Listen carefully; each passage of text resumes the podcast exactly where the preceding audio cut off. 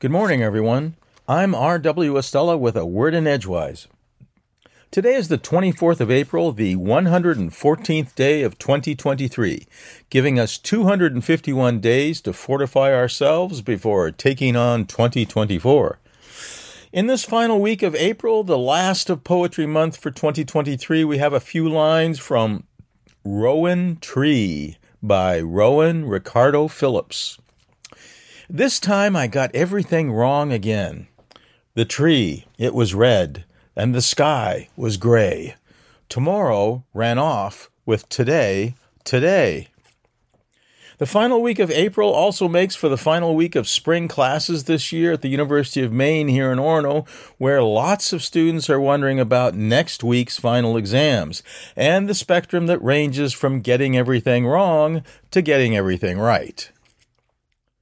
Heavenward, tonight in the western sky, our waxing crescent moon has lots of company, with the two bright red stars Betelgeuse and Aldebaran, the planet Venus, and the star cluster Pleiades. Also tonight, watch for the last of this year's Lyrid meteor shower. Today in eleven eighty-four B C, the Greeks entered Troy via the infamous Trojan horse. Today in fifteen oh three A D, Michelangelo was commissioned to sculpt twelve apostles for the cathedral in Florence, though by fifteen oh five he had mostly completed only one, Saint Matthew, before he terminated the contract and left for Rome.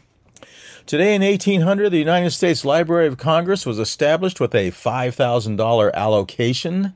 Today in eighteen eighty-eight, George Eastman founded Eastman Kodak. Today in eighteen ninety-eight, rejecting the U S ultimatum to withdraw from Cuba, Spain instead delivered the declaration that began the Spanish-American War. Today in nineteen sixty-nine, Paul McCartney denied any truth to the rumors that he was dead. Meanwhile, Maine's whitewater racing season continues with the forty-ninth annual Kiwanis-Piscataquis River Race from Guilford to Dover-Foxcroft having been run this past weekend, and the Beduxta Keg happening this coming Saturday up in Holton. Week before last, President Joe Biden officially ended the national emergency set in place three years ago to respond to the covid nineteen pandemic. Johns Hopkins University of Medicine Coronavirus Resource Center has stopped collecting data, primarily due to the declining availability of data from state and local health officials, a difficulty also expressed last month by the New York Times, which has since reduced the frequency of their reports from daily to weekly, the rate at which the C D C currently provides stats about COVID.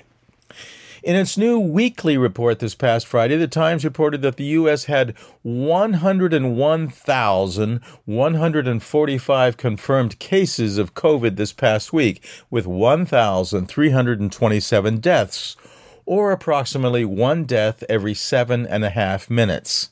Certainly still an emergency for some of our fellow citizens. Total COVID deaths since twenty twenty are at one point two million. The F A A continues to report that every wastewater sample taken from every commercial airline flight in the U S has indicated the presence of COVID. This week, we also have an interesting bicoastal contrast in our COVID report from two different newspapers, the Bangor Daily News and the San Francisco Chronicle. For example, while the Bangor Daily tells us that Northern Light has dropped its mask mandate at most facilities, the San Francisco Chronicle tells us that a new COVID outbreak has hit Kaiser Permanente Santa Rosa Medical Center, and the physicians and staff at this Bay Area hospital, one of the region's largest, are required to mask up again. California in general is averaging one thousand three hundred thirty newly confirmed cases daily, with ten people dying per day. Also new this past week is the F D A authorizing a new second bivalent booster vaccination for persons sixty-five years and older who have received their first booster at least four months ago. First-round booster rates vary by age group, with the highest rate being forty-two percent among citizens sixty-five years and older. Today in nineteen thirty-four in Richmond, Virginia, Kathleen McLean Beatty and her psychology professor husband, Ira Owens Beatty, welcomed their new daughter, Shirley, into the world, soon to be followed by her little brother, Warren Beatty.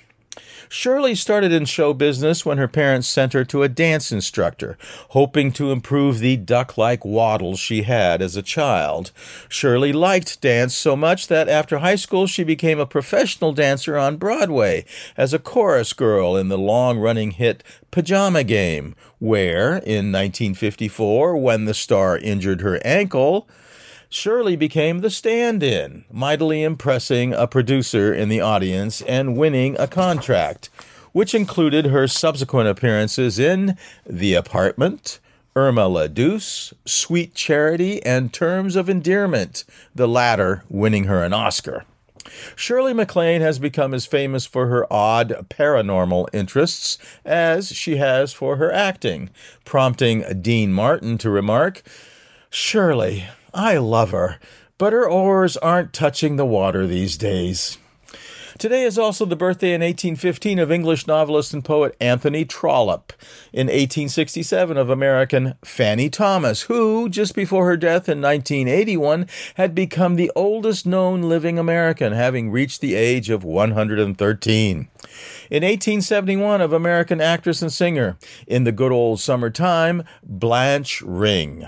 In eighteen seventy-four of American architect John Russell Pope. In eighteen eighty-seven of English big game hunter Dennis Finch Hatton. In nineteen oh four of Dutch artist Willem de Kooning. In nineteen oh five of American novelist Robert Penn Warren. In nineteen thirty-six of English actress Jill Ireland. In nineteen forty-two of American singer Barbara Streisand. And American politician Richard M. Daley. In nineteen forty-five of American singer Robert Knight. In nineteen forty-seven of American singer Ann Kelly. In nineteen fifty of American singer and keyboardist Rob Hyman. In nineteen fifty-one of British bassist Nigel Harrison. And in nineteen sixty-four of American comedian Cedric the Entertainer. From Orono, Maine, I'm R W Acela with a word in Edgewise. Here's to the sixth official week of spring and to the seventeenth week of the new year.